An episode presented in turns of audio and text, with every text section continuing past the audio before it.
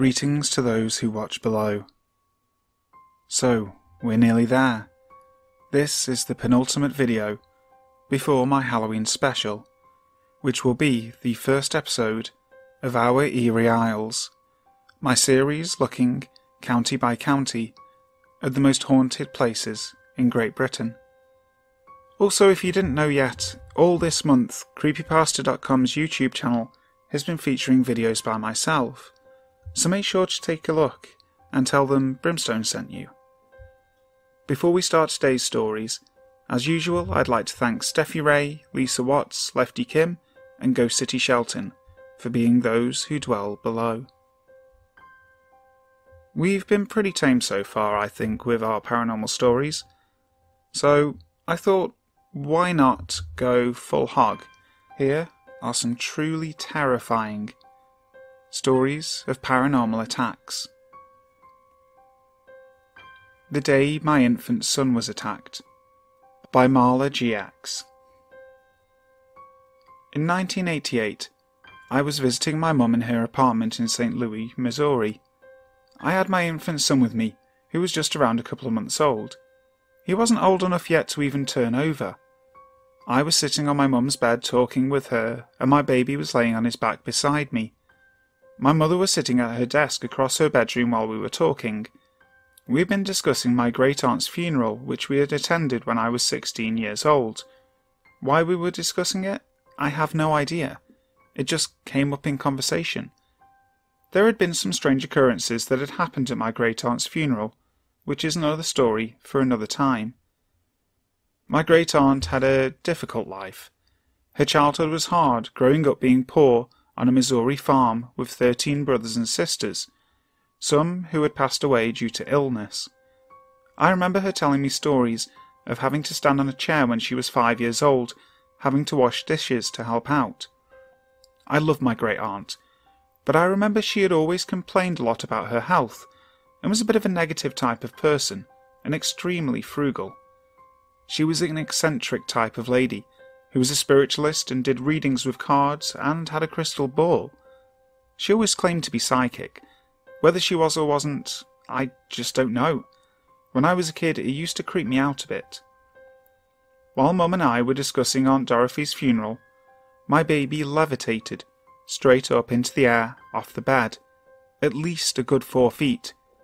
He was then moved to the edge of the bed in the air, flipped over head first, and bodily slammed right onto his head.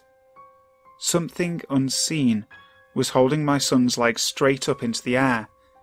It all happened very quickly, but at the same time it felt like slow motion. I was in shock.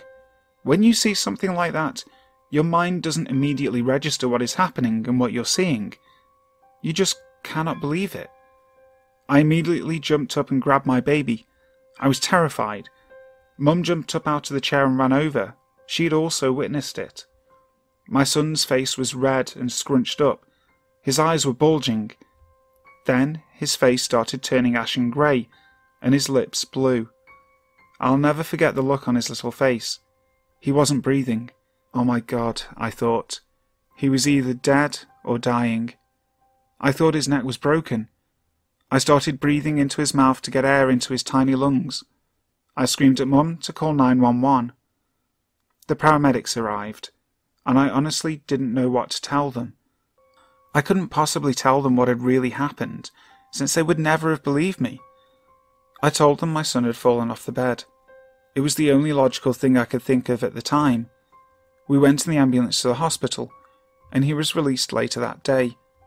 The E R doctor said he couldn't find anything wrong, that he was perfectly fine and breathing without any difficulty.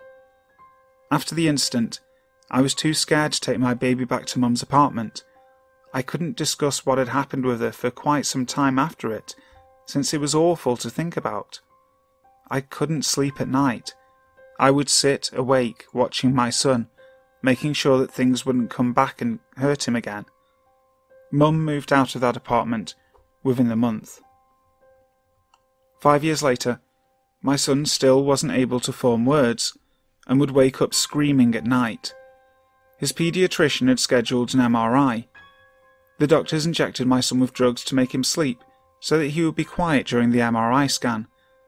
It was discovered that my son had severe right brain hemisphere lesion that the doctor said could only be due to head trauma. Imagine that. The doctor said that surgery wasn't possible, and his cognitive learning abilities would be affected for some extent, but hopefully the other brain hemisphere would compensate for the lesion. My son's twenty-two years old now, and is still living with us. He is normal in every aspect, except retaining spelling memory, and has a few anger management issues. He's a very intelligent young man, hard worker, reads at a college level, but he still struggles to learn how to spell. We've tried spelling memory programs, gone to specialists, psychologists, but to no avail. He struggled during school, but he managed the best he could. I was raised the Catholic way, and I would say I am more of a spiritual person than a religious one. I don't understand why God would allow whatever that was, whether poltergeist, demon, or ghost, to attack my baby. I have often wondered that perhaps my great-aunt was upset that we were discussing her funeral, and lashed out at us by hurting my son. She did have quite a temper in life. I'll never know. At least, not in this lifetime.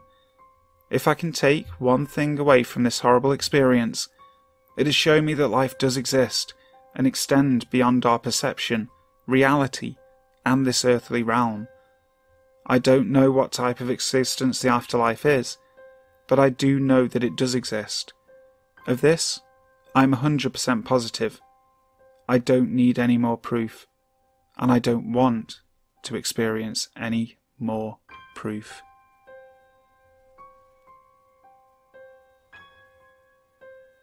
Ghost Attack by KnucklesFan. First of all, I'll start out by telling you what I believe ghosts are. I don't think that they are spirits who are trapped between dimensions or have some unfinished business. I think that once a person dies, they either go to heaven or to hell. And when they're in hell, I think it's possible that Satan sends spirits back to earth for one reason or another, whether it's just to frighten us or harm us, or just to make us question our faith. One night I was sleeping just fine, but all of a sudden I snapped awake. I didn't move for a second, wondering why I was awake, and wondering what time it was. So, I rolled over to see what the time was. As I did that, for a split second, I saw a large, white thing, not really any particular shape. It wasn't even there for a full second, and then it moved out of my field of vision. Now before this, there had been other less important encounters, which I'd told my mum about. My mum had always told me that in the Bible, it tells us that Satan and demons can't read minds, so you actually have to say something to get them to leave, like, "God protect me." So as soon as I saw the thing, I tried to say it. But, as I opened my mouth, I felt my whole body become paralysed. It was like something had grabbed me by the neck, and my body went numb. It felt like that feeling you get when your foot's asleep for so long it starts to hurt. Except for me, it was across my entire body, and I was unable to move. I tried to say something, but I could only hear myself gasping as I tried to say it. I tried again and got the same result, but the third time, I was able to say, "God protect me," and it let go. My whole body felt relieved and I could move again. I turned on my light and just sat there praying for half an hour, and, in my opinion, I was granted protection and comfort. I felt so relieved, and was able to go back to sleep with no further encounters that night. In case anyone was wondering, the time was around three a m I can't remember the day or month, but it was in two thousand seven. We're the first people to live in this house, and it was constructed seven years ago. There had been less significant encounters before this happened. But unfortunately, it didn't stop there. Last week, I had an encounter with what I believe was the same ghost. I was in my basement, watching T V. As I watched the movie, I glanced into the glass front of the cabinet next to the T V. It reflects the end of the wall separating the living room from the workout room. When I looked, I saw a white thing retreat behind the wall. Again, I said, God protect me, and stood up and started upstairs. I looked back, and in the middle of the room, I could see something standing. Well, not see it, because it was clear, but it was almost like fog or steam, like the air was distorted, but it was in the shape of a person. I hurried upstairs and told my mum, and she felt freaked out too when she heard it from me. She actually got mad, and said that she was going down there to give it a piece of her mind.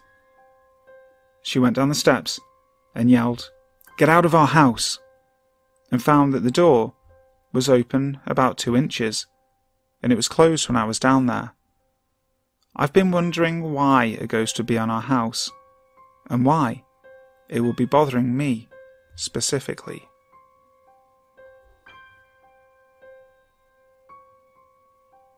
The Attack on Vacation by Sean X Monkey.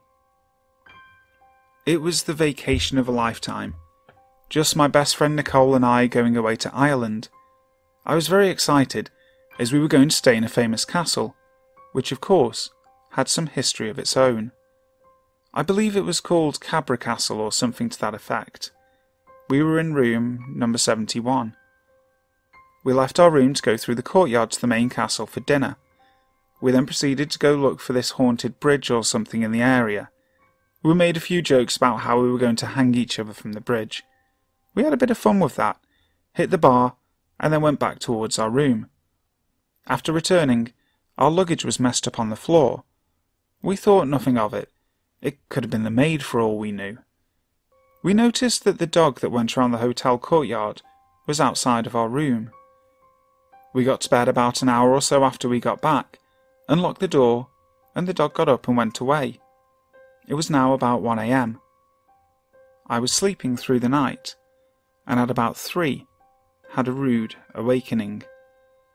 I started freaking out, because I felt like someone was on top of me, and that I was being scratched. I was freaking out and started screaming and moving around, and was hitting Nicole trying to wake her up. I felt that my face was bleeding, and could taste the blood. I was in a state of panic. I managed to get Nicole up, and she was trying to calm me down.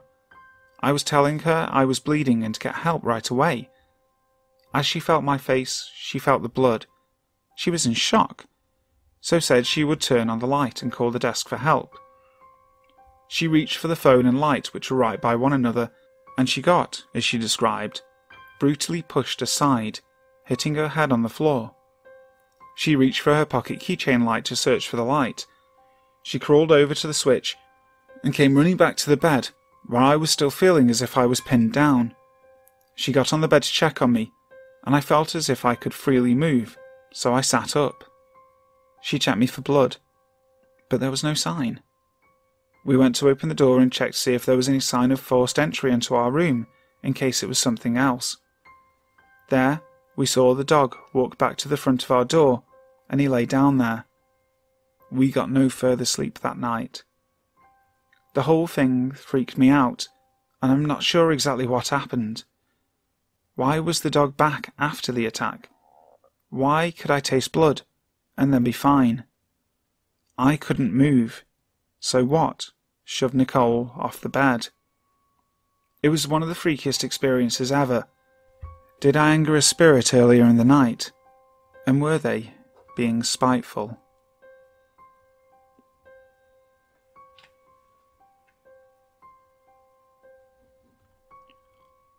A Forty-Year Haunting and an Attack by Sanguine Conscripte. When I was about ten or eleven years old, I was attacked by an entity at my grandparents' house. To give you a little background into this, let me begin with the fact that my grandfather was sensitive to the paranormal. The house that they lived in prior to this one had some strange goings-on for all the time they lived there. My dad has told me many of these things, which is why I am confused as to why he denies the existence of the paranormal now. According to him, things that were perfectly safe sitting on shelves would suddenly fall, and sometimes levitate before hitting the floor. Two different dogs barked at nothing in the same spot in the basement, and once when he was home alone and sitting on the porch, he heard an explosive sneeze from inside the house. As with my parents' house, my grandparents built the place and were the first ones to live there. They lived in a city neighbourhood and were nowhere near being isolated. They moved to the house where I experienced the entity in the late nineteen seventies. Again, they built this house, so there were no previous occupants. This was in a subdivision just outside of a small town. My grandfather had often told me of his encounters with the paranormal in this house and elsewhere, but strangely never mentioned anything about the previous home. He had seen a poltergeist which he assumed to be attached to a friend of his, because he had seen it around them in different places. In the house in question, he had seen the doppelgangers of both my grandmother and myself. With mine, he had said he had turned on the light and found the figure had dissolved to the image of a featureless head floating at the foot of the bed, to then go out the door and disappear. He described the little girl as being about my age at the time, with a pleated plaid skirt, sweater and braids. He had given a fairly accurate description of my school uniform. I should probably mention that this house was creepy to begin with. It was very dark, filled with heavy old furniture, and a collection of no less than fourteen clocks. Every hour, on the hour, half hour, and once every fifteen minutes they would chime, echoing through the relatively small house. In addition to this, my grandmother had decided to place a cradle full of antique dolls in my bedroom, along with a bunch of other old toys. The night of my encounter, I noticed a new addition to the collection, an indescribably weird-looking and disturbing stuffed animal. Over the years, as I became more aware of my surroundings, I found it harder and harder to sleep in this room. Not only were my surroundings creepy, but I'm a light sleeper, and all the clocks usually woke me up every hour. To actually get back to the encounter, I went to bed late that night. We'd been having a barbecue in the backyard, and had stayed out until it got dark. I fell asleep for a few hours, but woke up very suddenly at the one o'clock chimes, facing the wall, with the feeling that if I turned around and faced the doorway, I would die of fright. For the next three hours, I willed myself not to sleep, so I wouldn't accidentally turn while sleeping, staring at the wall and listening to the chimes as the hours went by. Those few hours remain to this day some of the most terrifying I have ever spent. This went on for just over three hours.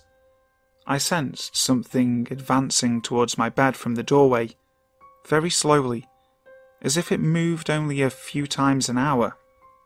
Finally, just after four in the morning, something made contact with my shoulder. It didn't feel like a hand, just pressure. I can only describe the feeling that radiated from this thing as a sort of cold electric shock that went all through my body. It didn't stop. I remained frozen for I don't know how long. I was only able to move again after I heard someone come out of another bedroom and called for help. My dad came into the room and had to drag me out. I was too weak to walk on my own, and on the way out tripped over the leg of an armchair. He dragged me into the bathroom, and I saw myself in the mirror. I was pale and drenched with sweat, and had two black eyes. He chalked it up to me not having slept very well, and he assumed that I had overheated in my sleep, it being a hot night in August. But these were much darker than your standard sleep deprivation circles under the eyes. I looked like I'd gotten punched in the face, and it took a few days for them to fade entirely.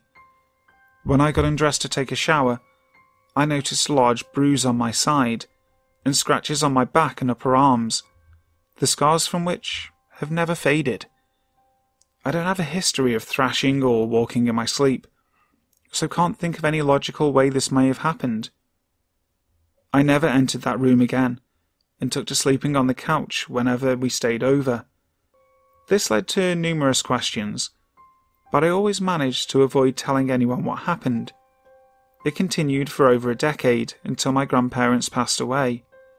I went back a few times with my parents to clean out the house, and always felt a presence, and never wanted to stay there for long. The last time I was there was about a year and a half ago, and the presence was still there. I lost touch with my parents shortly after, and don't know whether or not the house has been sold. I wonder if this thing could have been something attached to the creepy stuffed toy. I was unnerved by the other stuff in the room before, but never overtly terrified. Hi guys, thank you ever so much for listening to today's video. I do hope you enjoyed it. If you did, make sure to leave a thumbs up, um, comment and subscribe to the channel if you haven't already. Uh, we're getting close nearly to twenty-one thousand nine hundred viewers, which that's incredible, and I thank every single one of you that's hit that subscribe button. Make sure you stay safe for Halloween, and I'll see you all on the big day. So until then, sleep tight.